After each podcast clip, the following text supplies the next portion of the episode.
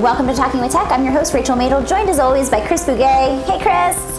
Hey, Rachel. Guess what I got for you today? Tell me, tell me. I got got something to play with. You ready? So first, I'm going to let you guess. I'm going to let all the um, people listening guess, okay? I'm going to shake something here, and you listen to it.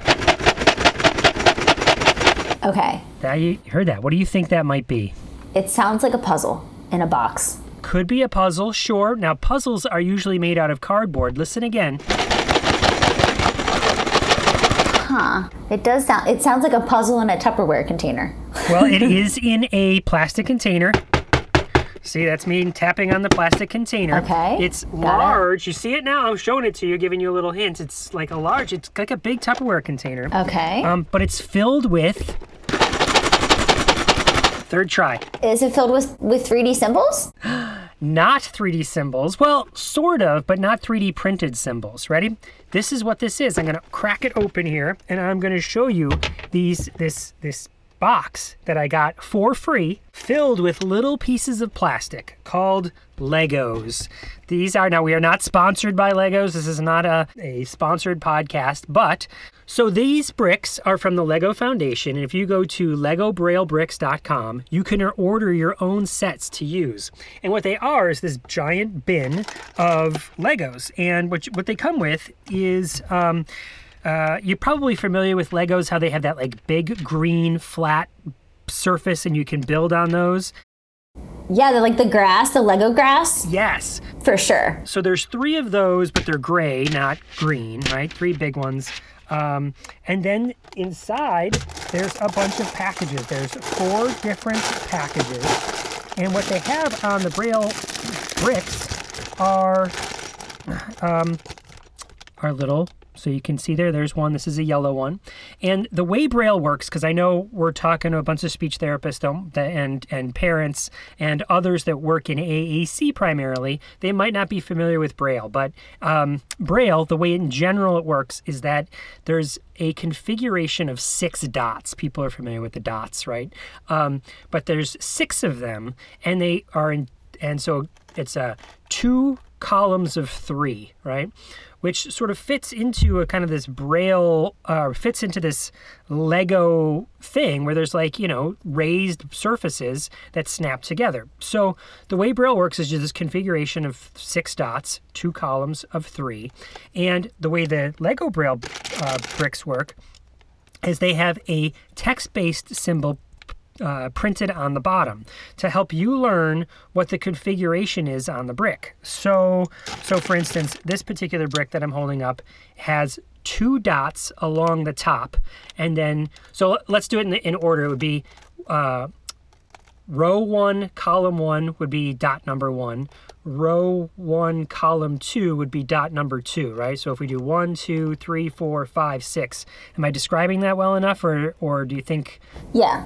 I got it. I'm on it. So at the bottom of the Lego brick, there is a text-based print. And so like this one has two dots, one at the top uh, in position number one and another one in on the top in position number two. And underneath that says this is the letter C. Right? Um, and so if you were to feel these, these these dots, they're in the same configuration as if you were feeling Braille, and someone who is learning Braille could learn that, oh, these Lego bricks, this is C, and I'm and when I'm doing Braille, this is C, right? Um, and then this other one that I'll hold up here is, yeah, here, perfect. A is the perfect example. A is just the only dot is the very first dot, position number one, right? Um, and then, let's see, E, E is position number one and position number four, meaning oh, those are the only two dots raised, and that is the letter E, right?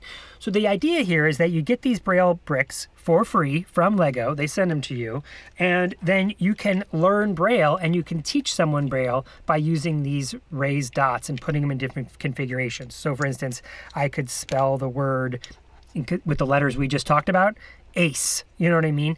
A, C, E, put them in that order, snap them onto that gray, uh, or like you said, grass, you know, that base layer, put them together, and then I could feel across and be like, okay, that's A, that's C, that's E, that's the word ace.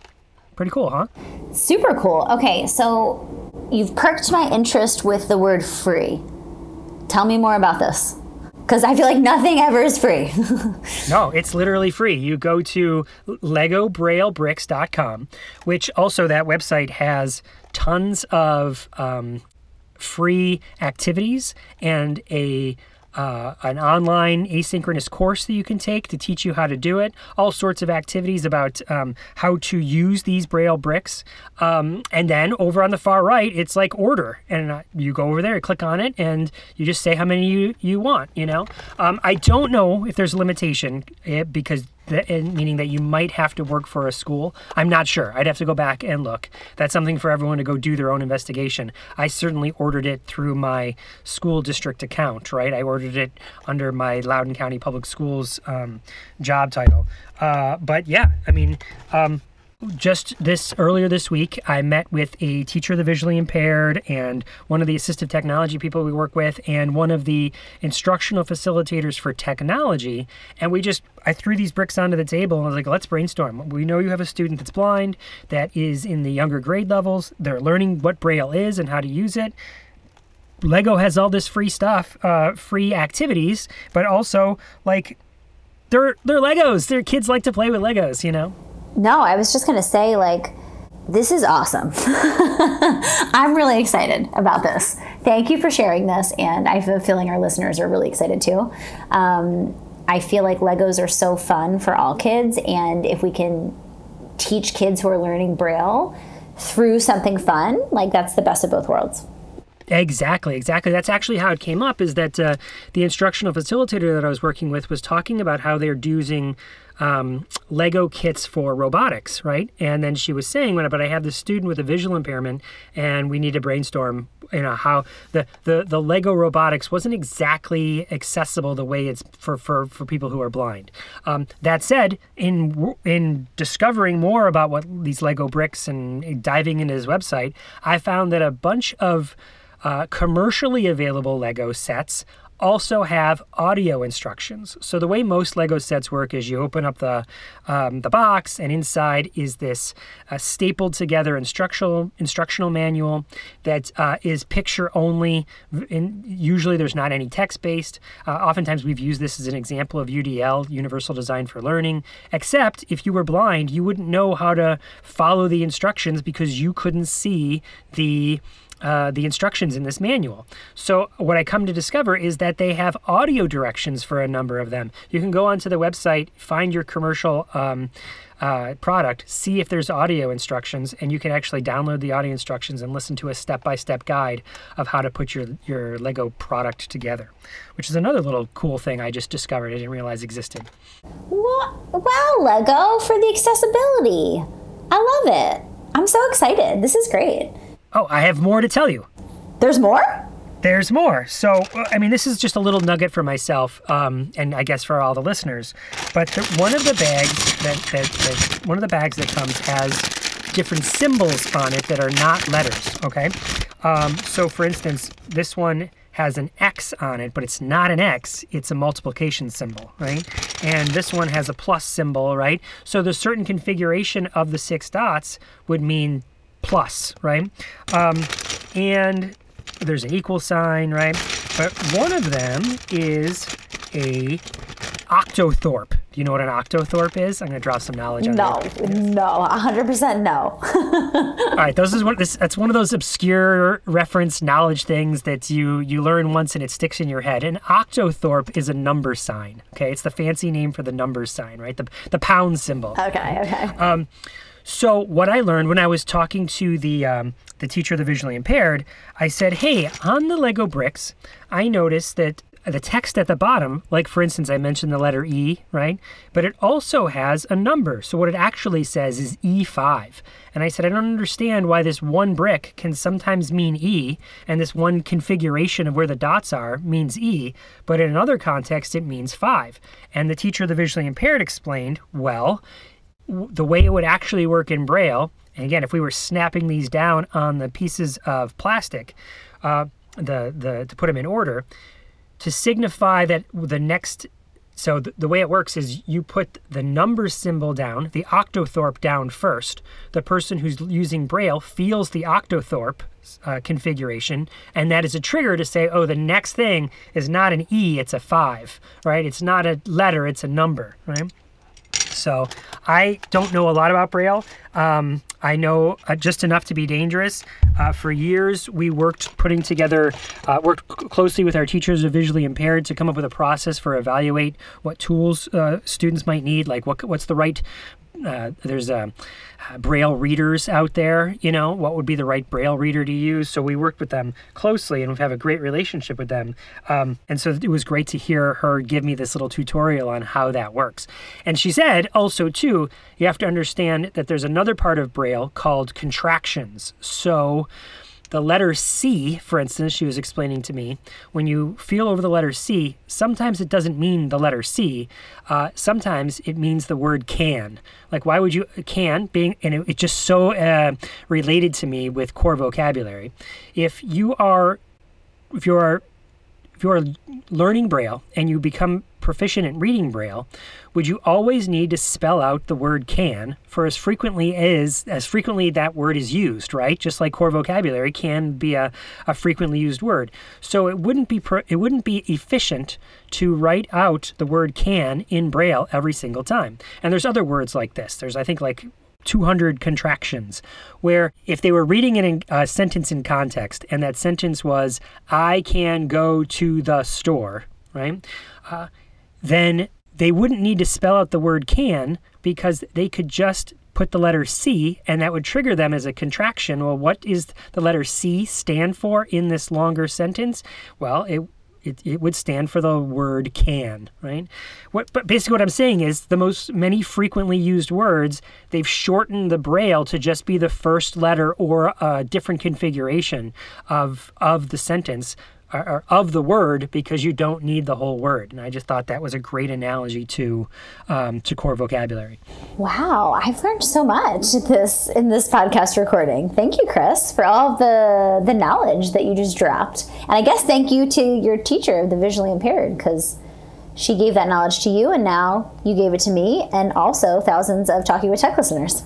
If you work with teachers of the visually impaired, and I bet many of our listeners do, and we are certainly always talking about um, cortical visual impairment on this podcast. We have many episodes about it, but other visual impairments as well. These Braille bricks might be something for you to look into, you know? Like I said, free resource from Lego. Why not? Why not get them and explore them? Um, and I will t- say, too, I mentioned it before, but I'll mention it again. The website has many, many activities that explain how to use them. And what I was looking at, that it crossed all the things off my list, you know? And the first thing is, are they fun? Right? Yeah, they seemed like fun activities. They weren't like drill and kill activities, because it's Lego, right? It's all about learning. Um, Uh, learning made fun, learning with play.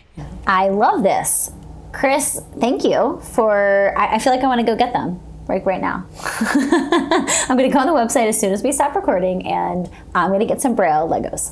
So I hope that helps you build some more knowledge, construct some sentences, come up with new strategies. See what I did there? That was a dad joke because of the Legos building bricks, right? I, I, I should have assumed a dad joke was coming. So Rachel, tell us about Patreon. Okay, Chris, we have, I think we have four new Patreon members, which was super exciting. Um, we have Holly, Dana, Renda, and Kim. Um, who just signed up for Patreon, which is super exciting. Um, if you guys are interested in even more A A C content, lots of behind-the-scenes videos, interview clips, resources you can use in your therapy, um, we have two years worth of content in our Patreon.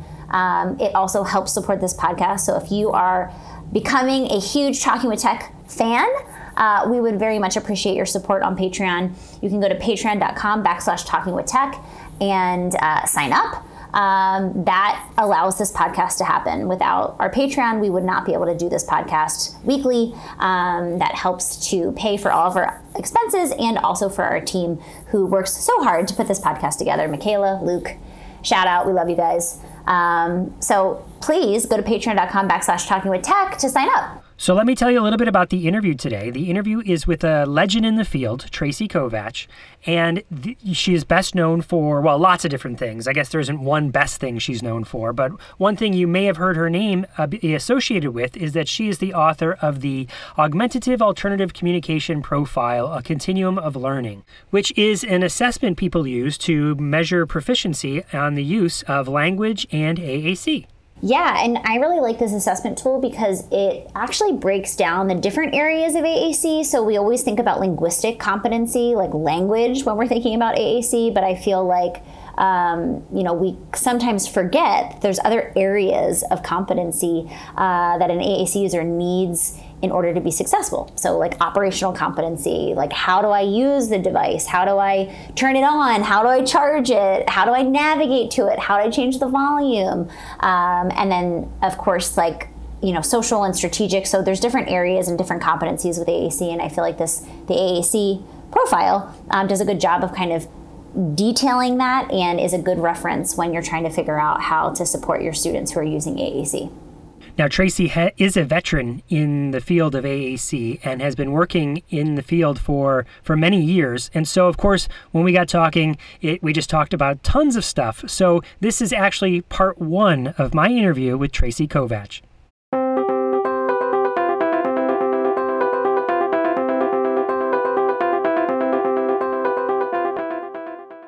Hey there! If you love listening to this podcast, we would be so, so grateful for your support to keep it going. By becoming a Patreon member, you can not only help us cover the cost of this podcast, but you can get some really great bonus content as well. We post video tutorials, behind-the-scenes recordings, and bonus segments from our interviews. We would love for you to join us by going to patreon.com slash talkingwithtech. That's patreon.com slash talkingwithtech.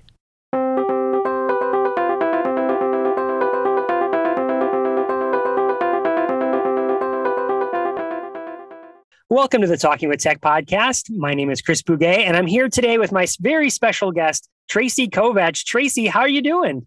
I'm good, Chris. How are you? Good, good. So you and I go back a handful of years now, um, and maybe we'll tell that story in a little bit. But first, let's start with who you are and what you do for those that might not know you. Okay, thanks, Chris. Well, as you mentioned, my name is Tracy Kovach, and I am a speech-language pathologist or speech-language therapist, whichever you prefer. Um, I've been a speech-language pathologist for, I, I've stopped saying exactly how many years. Now I'm just doing over thirty years, so just leave it at that. Um, and I really got started in the field, um, really liking language, um, and that's what I really focused on in my graduate studies. And I also focused a lot on um, primarily children with significant disabilities. I didn't know exactly what those were at the time, um, but that's how I kind of got started. My first job actually was at the Cerebral Palsy Center in Denver, Colorado. I'm from Colorado, and that's where I am now. I've worked, so I worked at the Cerebral Palsy Center for several years. I've worked in the public schools. I've worked in clinics, private clinics, as well as at the Children's Hospital for a number of years. Um, and I've also done private practice, which is basically what I'm doing now, as well as some consulting. Um, so I've been in the field for more than thirty years.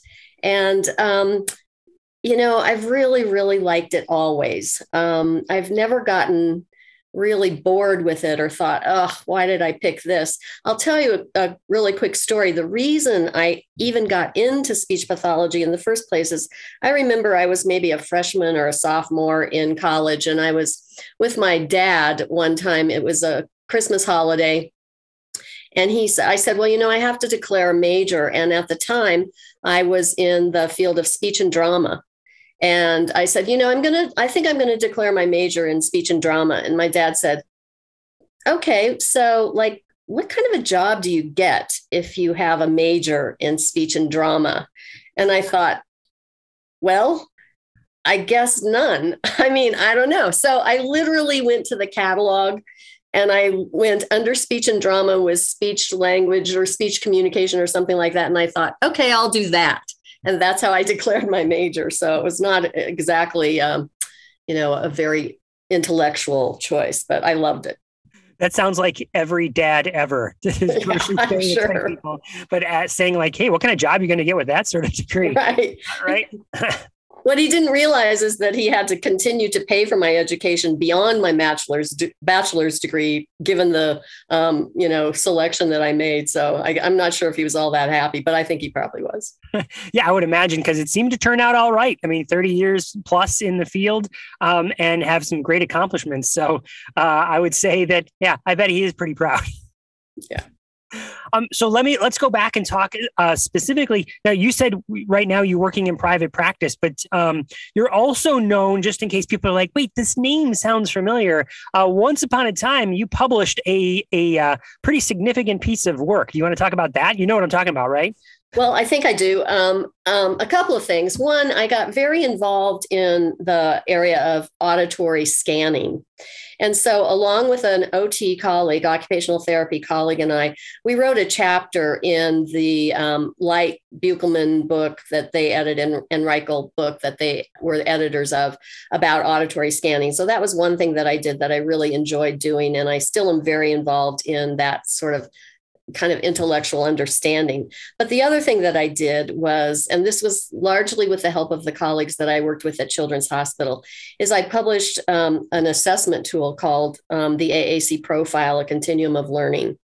And it really is a, a profile that um, is a continuum. It's intended to be a continuum, and it's not a, an assessment, an initial assessment tool.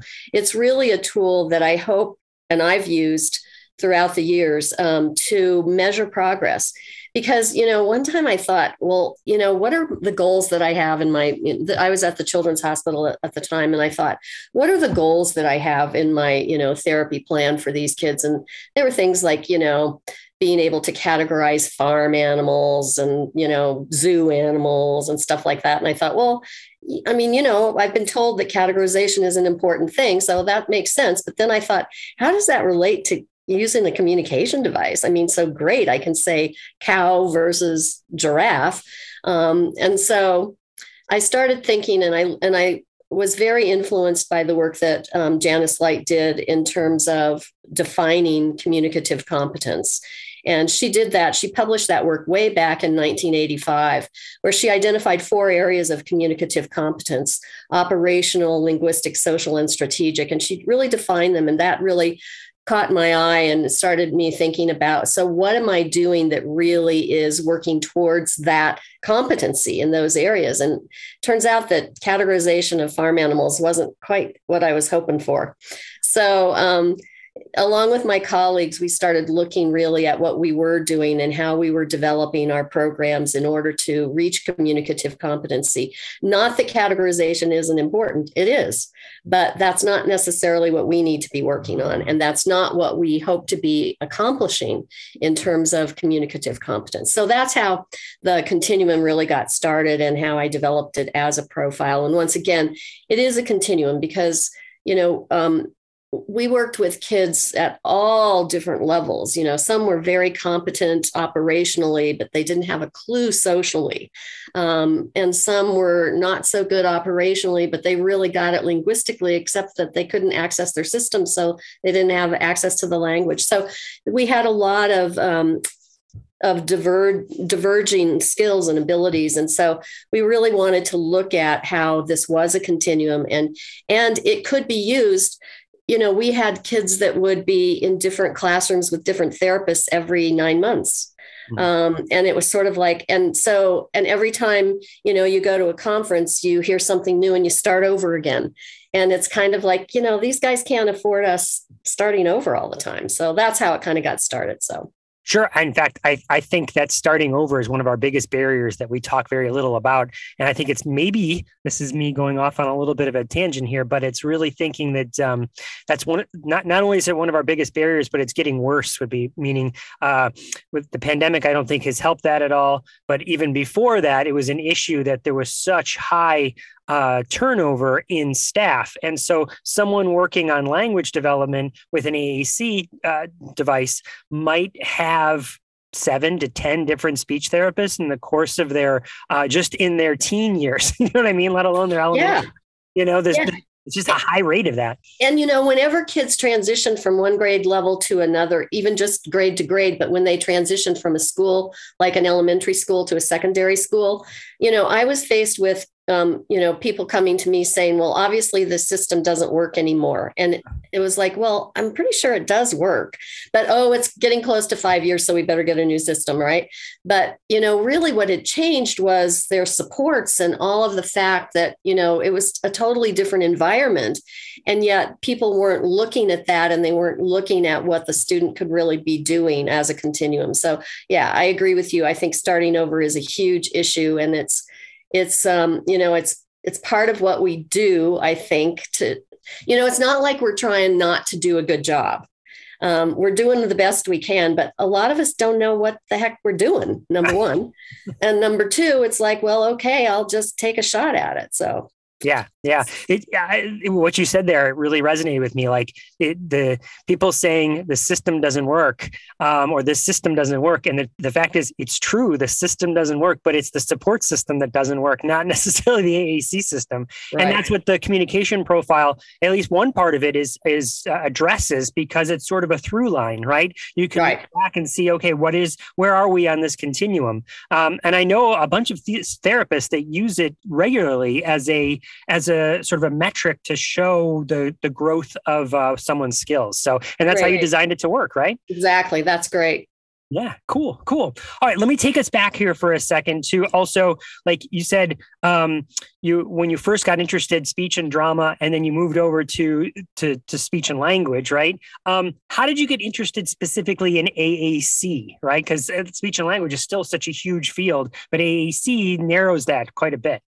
Well, that, yeah, that was, um, and and it's an ongoing process, of course, as it always is. But um, so, as I mentioned, my first my first job was at the Cerebral Palsy Center in um, Denver. And first of all, what I learned about cerebral palsy, I learned from the O T that I worked with at the Cerebral Palsy Center. You know, my introduction in graduate school to kids who had cerebral palsy was, yeah, they have trouble talking. Right. Okay.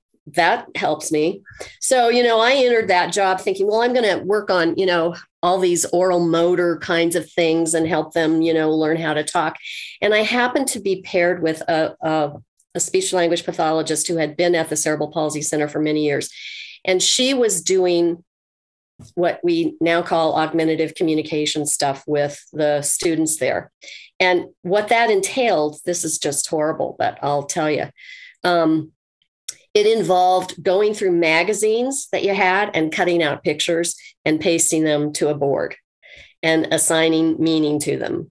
Wow. Because even then, even then, you know, I mean, you had mimeograph machines that you had to, I mean, it was great because you got to smell the fumes from the mimeograph machine, but, you know, you had to actually have something on the film in order to mimeograph it. So at any rate, um, it involved really cutting out pictures in magazines, but she was really dedicated to that. And she really said, you can go ahead and you can put ice in their mouth and you can put peanut butter on the top of their, the roof of their mouth. And you can do all those things, Trace, if you really want to, but I've been doing this for a really long time.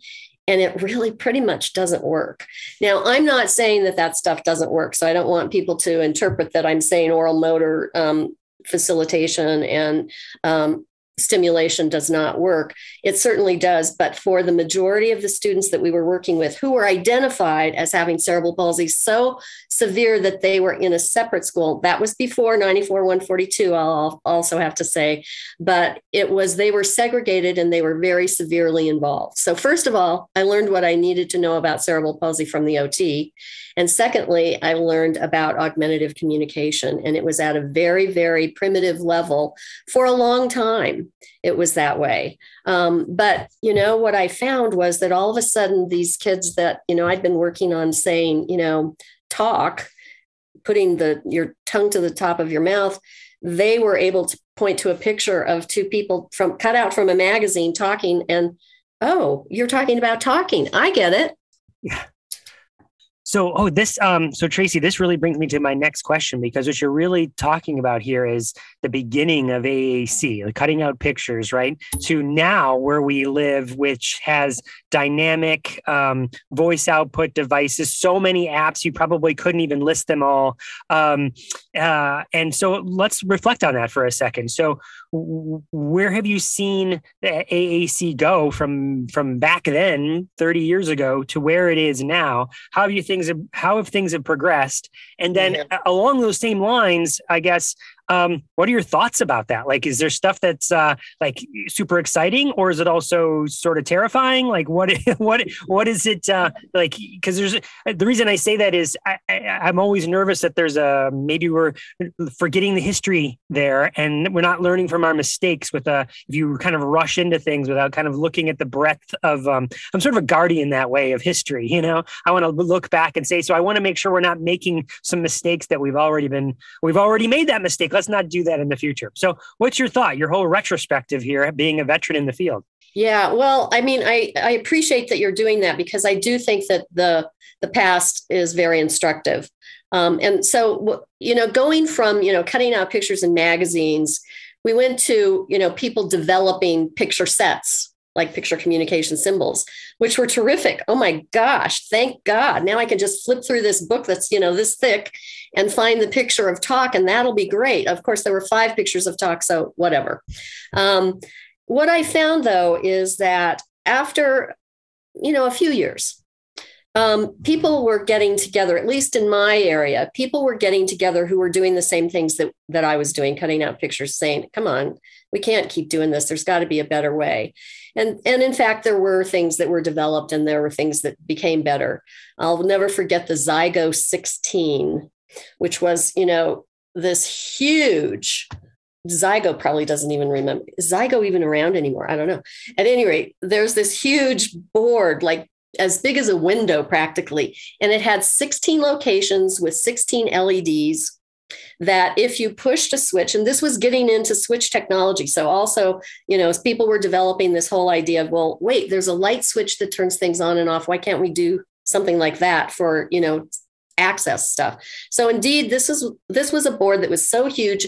And along with these L E Ds, there was a picture. And so you would push the button, whatever it was, and it would start going through the lights. Now this was row by row by row. Um, and that was the only way you could do it. And when you got to the picture that you wanted and you saw the light, you could push the button. It didn't talk, but your communication partner would say, oh, you're talking about whatever.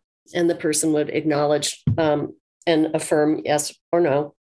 So it evolved into that. And then when when things were really getting hot in terms of hot, by hot, I'm I'm saying when people really started looking at augmentative communication, and we got some great engineers involved in the whole concept of communication, what I found at the initial assessment, um, you know, point was that people were very reluctant to recommend a speech output device.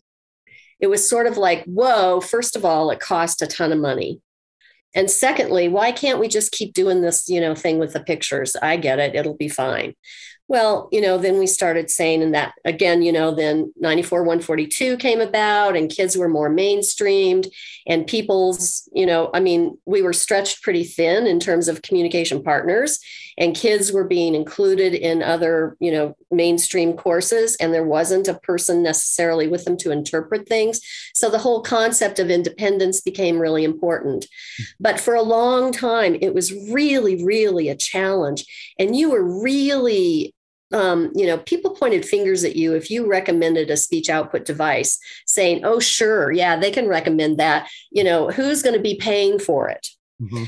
And so there was a, a big movement with insurance companies and certainly Medicaid to say, look, we can reduce the amount of of time, thus money, you're going to be spending on this individual's care if you will pay for these devices that can enable more independent communication, thus voice output systems. So initially, my assessments were very, very oftentimes critiqued because I always, I always had a, a, a desire to have speech output for the individual. And so I oftentimes would recommend the speech output devices, of, of which there weren't that many um, initially. Um, as you say now, Chris, I mean, oh my God, it's sort of like, really? How many apps are there? I don't know. My phone is already full. So at any rate, you know, I think that that's been, I think the history has come from no voice output to now. Now, the concern that I have is that there's no consideration for that kind of backup system that is not voice output, mm-hmm. because we know that there are those situations. You know, all you have to do is go to the swimming pool or to the beach. Um, and you see that kids do not have their voice output systems because they don't want to get them wet or get them screwed up or get sand in them or whatever it is. And so how are they talking? They aren't. Right. They're totally, they're non-communicative in those environments because they don't have any kind of a backup system. So I think the pendulum has kind of swung way far one way. And I think we're realizing now, oh my gosh, we need to be thinking about how do we do these backup systems? And now I think that's our biggest challenge right now. How do we do backup systems for these very complicated technology-based Um, voice output systems? What is your backup? What is your board, your non-talking board? How do you access that board? So I think that's a huge challenge for us now in the field that I think we really need to spend some time on and um, do some critical thinking about it. So something uh, that you said there, I it resonated with me in that, do you remember, so you I, I you were there when uh, Rachel and I did our presentation on coaching, right, at ASHA yes. most recently. And I asked the question to this room of uh, one hundred, one hundred fifty people, and I try and ask this question whenever I get to talk about A A C, and that is, how many functional, I use that in quotes, right? How many people do you know who primarily use A A C can say whatever they want to say, however they want to say it, right? And how many of you even met somebody that can do that, right? In the room, kind of raise it. You raise your hand, right? I remember you're like, oh, of course, Tracy has met a bunch of people who can do this, but most people who are supporting and working with kids have not, right? And the reason I bring that up in context here is because every person that I have met that has that ability has some sort of alternative system, like they have their primary system um, that they use mostly, but then they've always whipped out, in this situation, they whipped out a a uh, letter board, right? And they're going to be talking, which makes me think that might be a um, something to guide people to as a, uh, we got to be teaching people the alphabet, right? So um, if we had some sort of QWERTY, low-tech QWERTY board, that could be maybe a good alternative system when your primary system's not available. What are your thoughts on all of that? Yeah, no, totally. I totally agree. And I think that, you know, I mean, even like the alphabet thing, I mean, that so- certainly moves us into the whole literacy area and, you know, really looking at, you know, how we decode language and how we teach decoding skills and encoding skills and all of that. That's really important. But you know, we're we're looking at it from a literacy perspective, and I think we need to think about it from a communication perspective, just as you say. And in fact, I'm trying to remember as you were talking, Chris, and I can't remember it at all now, but um, I think that that Yoder many, many years ago wrote about something where he was working with, I think they were young adults or adults, and they were using the alphabet as a cueing system, not necessarily as, you know, a spelling system, but they would use letters to cue people about what they were trying to talk about, just as sometimes people use pictures that really aren't, you know, the pictures aren't really saying what they want to say, but they kind of are. Mm-hmm. Um, and so it kind of gets you think, oh, are you thinking about something that has to do with blah, blah, blah. And so I think we need to think about letter boards or, you know, I mean, that certainly is one way to look at it, but, you know, looking at, at cueing systems. Um, and that gets certainly all into the whole communication partner piece. That is a big, a big thing for me right now is, is thinking about our role in terms of communication partner um, instruction. And your, your presentation that you and Rachel did at ASH, I thought was really instructive as well as very stimulating for me, because what I've done is go back and look at the whole, you know, the whole coaching, the beginning of this whole coaching um, um, methodology. And it really is incredibly significant in terms of how I think we need to define our roles as facilitators of A A C. Um, and we need to yeah, be... Tell me more. Yeah, I mean, we need to be identifying, you know, it's not just, we we need to be working probably more with communication partners than individuals who use A A C systems, because they're the ones that are going to be facilitating. You know, I, I, I used to say my favorite thing to do is to discharge a client.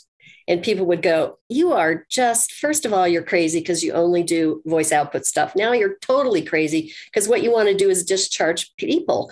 And I said, no, no, no, you don't get it. The reason I like to discharge people is because they have a support system that's going to instruct them way more than I can once a week. I mean, really, how much am I going to do to show up once a week or twice a week or three times a week for thirty minutes or forty minutes or an hour?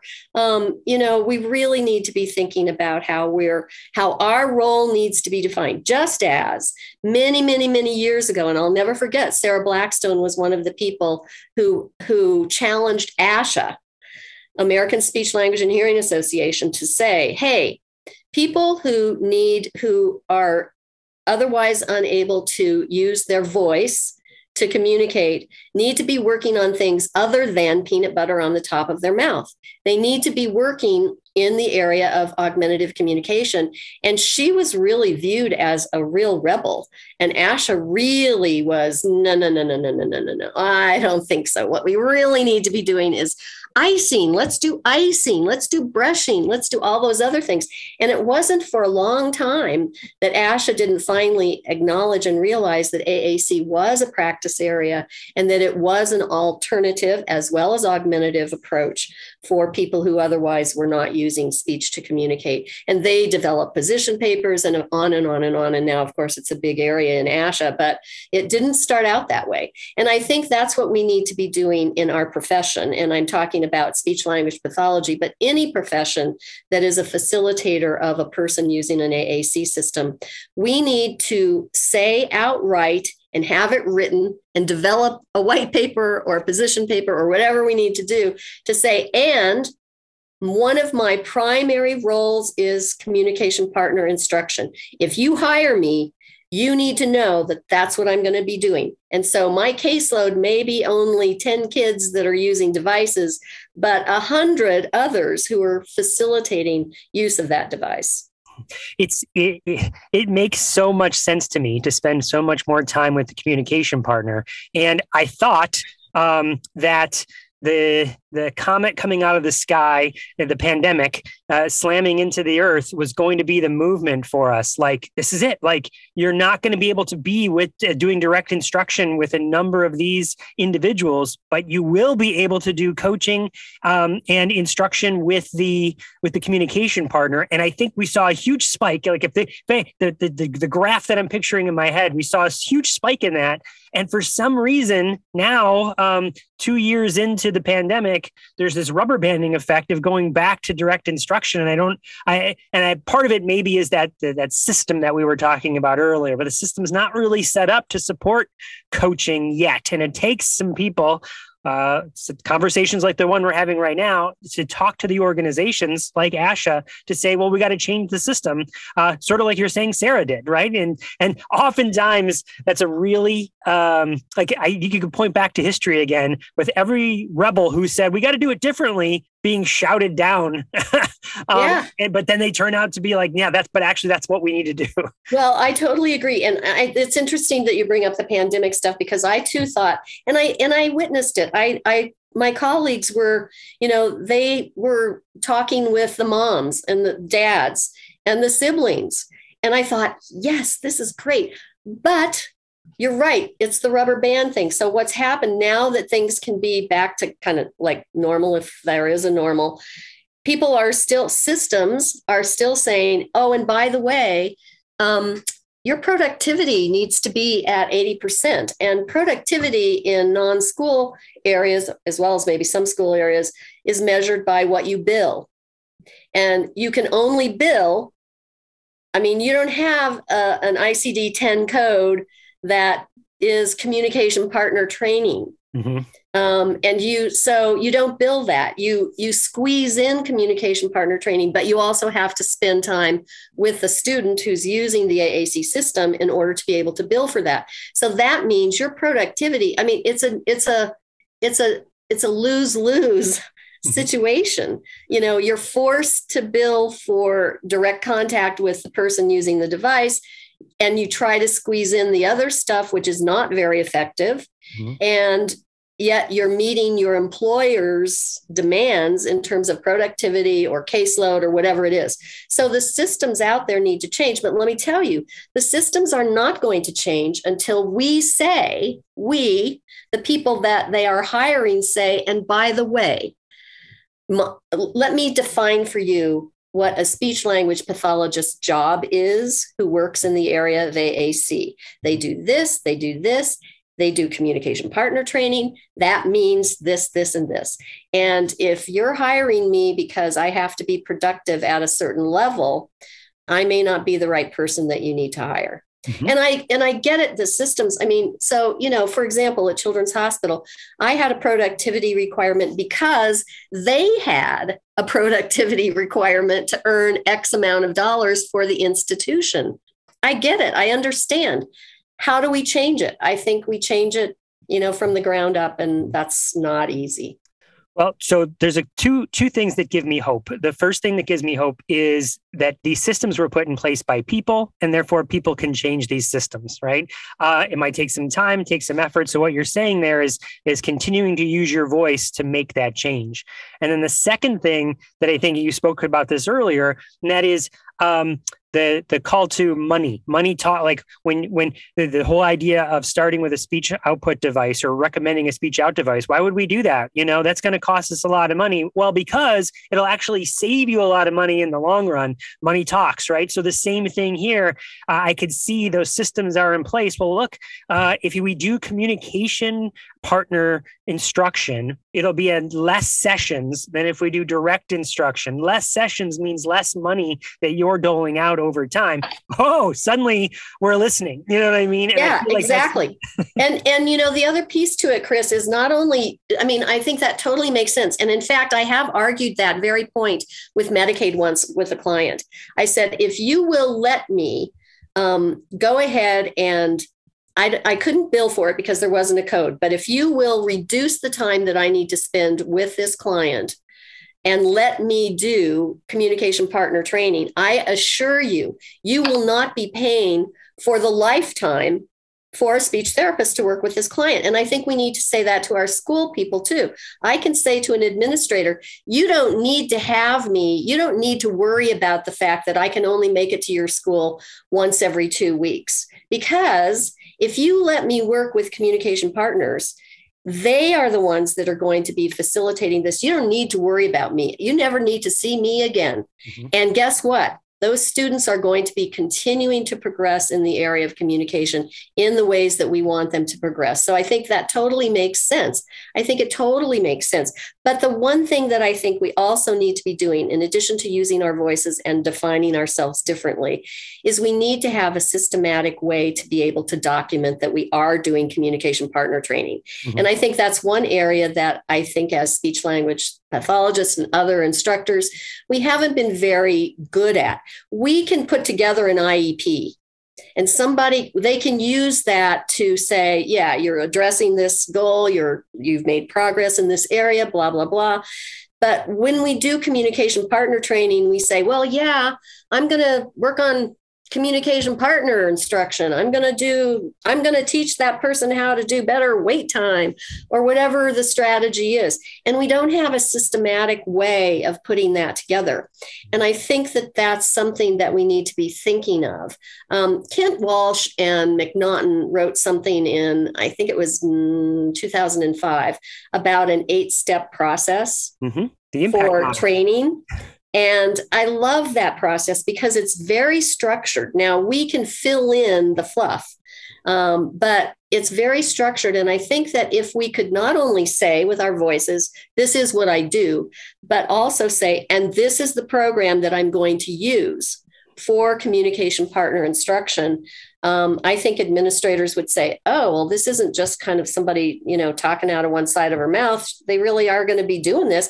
And I have a way to document what I'm doing, and they have a way to hold me accountable. So all this, all that is in place.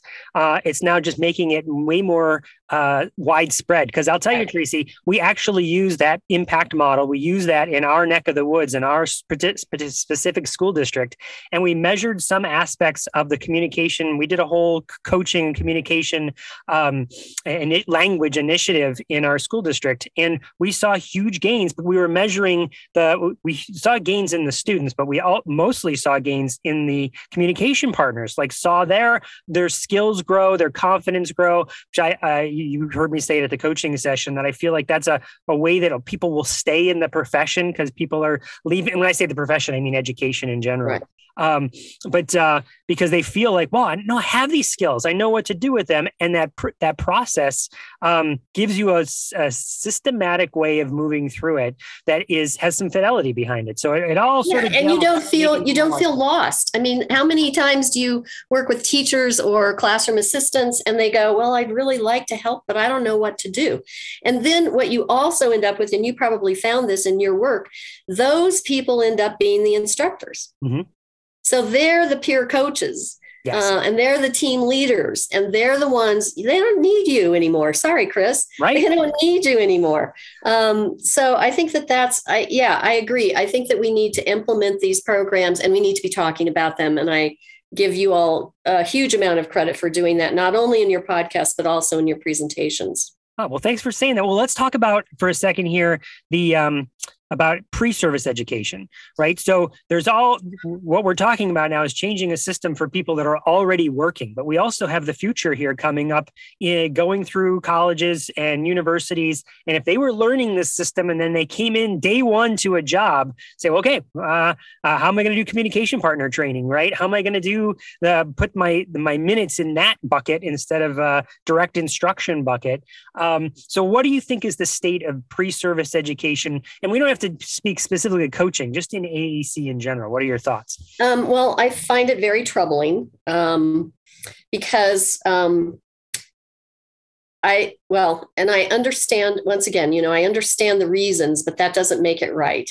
Um, but students are coming out of programs similarly to the way I came out of my program, knowing nothing about cerebral palsy because nobody told me anything about it. Um, but they're coming out of programs, and unless they happen to be doing for speech, now I'm talking about speech therapists now, unless they happen to be doing any kind of an internship or their clinical fellowship year or whatever with somebody who's working in the field of A A C, they don't know squat about A A C. Um, I mean, they know what it is. They've been given the definition. It's on a test somewhere, a multiple choice question someplace. And so they know it from that perspective, um, but they don't really know very much about it. And, you know, I think that I don't think that we've moved very far in the field of education from where I was when I started. And what I learned about A A C, cerebral palsy, whatever it was, was on the job training. And here's the problem with that. The people that we're working with can't afford me taking three years to figure it out. Mm-hmm. That's just not okay. They don't have the time to do that. It's their life that's at stake here. I mean, it would be sort of like saying, well, I know you've got a really, really bad heart valve and it really needs to be replaced. So I'm going to study up on how to do that and I'll get back to you. Okay. In three years. I mean, yeah, that's just not acceptable. That's not okay. But I think the way that we can address this both now as well as looking at, hope, hopefully looking at changing that and, and working more with university and college programs and instructional programs to say, you know, I, I oftentimes say when I'm talking about, um, you know, what can you do as a consultant? You may not make any money doing this, but call your local university who may have a program, doesn't have to be in speech path, it can be in education or whatever, and say, could I do a guest lectureship for your class? Mm-hmm. Let me tell you, having taught, and you can say this too, I'm sure, having taught these these courses, if anybody ever came to me and said, could I just take over your class this week? I'd go, are you kidding? Yes, of course you can. I don't care what I had planned, which is probably nothing. But, um, you know, you'd be more than welcome to do that. So I think that's one thing we can do. The other thing, however, that I think we can do is really emphasize the area of language. Because when it comes down to it, Um, you know, we've got these devices that really all they're, you just have to learn the recipe in order to learn how to use them. It's just a recipe. You just learn it. And if you have to have it in front of you to read it, that's fine. But once you learn it, you can do it. What you can't do as a recipe is teach language. Mm-hmm. And I think what we really might need to be thinking more about and emphasizing more in our pre-service training programs is not saying, well, let me tell you everything I know about a such and such device, for sure, or about how you program pages or how you color code, blah, blah, blahs. But what we really need to be thinking about is, how do I teach language? And you teach language with people who use A A C systems the same way you teach language for somebody who doesn't use an A A C system.